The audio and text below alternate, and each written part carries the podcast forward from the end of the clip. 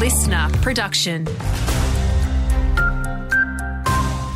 Good morning, it's Andrew Shaw with your local news briefing. V-Line trains through the Goulburn Valley and Gippsland will in many cases be replaced by buses tomorrow morning as its workforce goes on strike. No trains will run between 3am and 8am, but it will have a significant knock on effect for the rest of the morning as staff and also trains get back into position for the normal timetable. So, really, we don't want anyone turning up expecting a normal service, even though striking workers will get back on the job from 7am. Still going to take some time for trains to get moving and to start picking up passengers.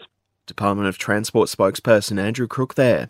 The housing crisis across Gippsland and the Goulburn Valley is showing no signs of slowing, according to the latest report from PropTrack. In regional Victoria, we've got rental vacancy rates below 1%. This is conditions where any uh, rental property that's advertised is pretty much snapped up immediately. We've got rents growing really, really quickly across regional Victoria, and we've got some parts of regional Victoria where it's, it's almost impossible to find a rental property. That's PropTrack senior economist Paul Ryan.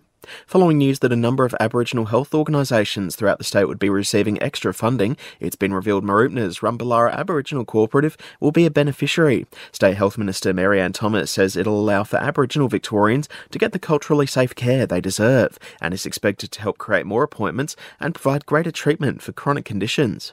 And briefly, Baw Shire says it's putting more than a million dollars into road repair and maintenance in the Trafalgar area. To sport now and changes at the top of the Kyabram District League with replacements revealed for outgoing President Fraser Kerins. Peter Cordy will take over at the top while Simone Cordy will carry on as Senior Vice President of Netball. In the newly created spot, Wayne Ryan will take on the same role for the football division of the league.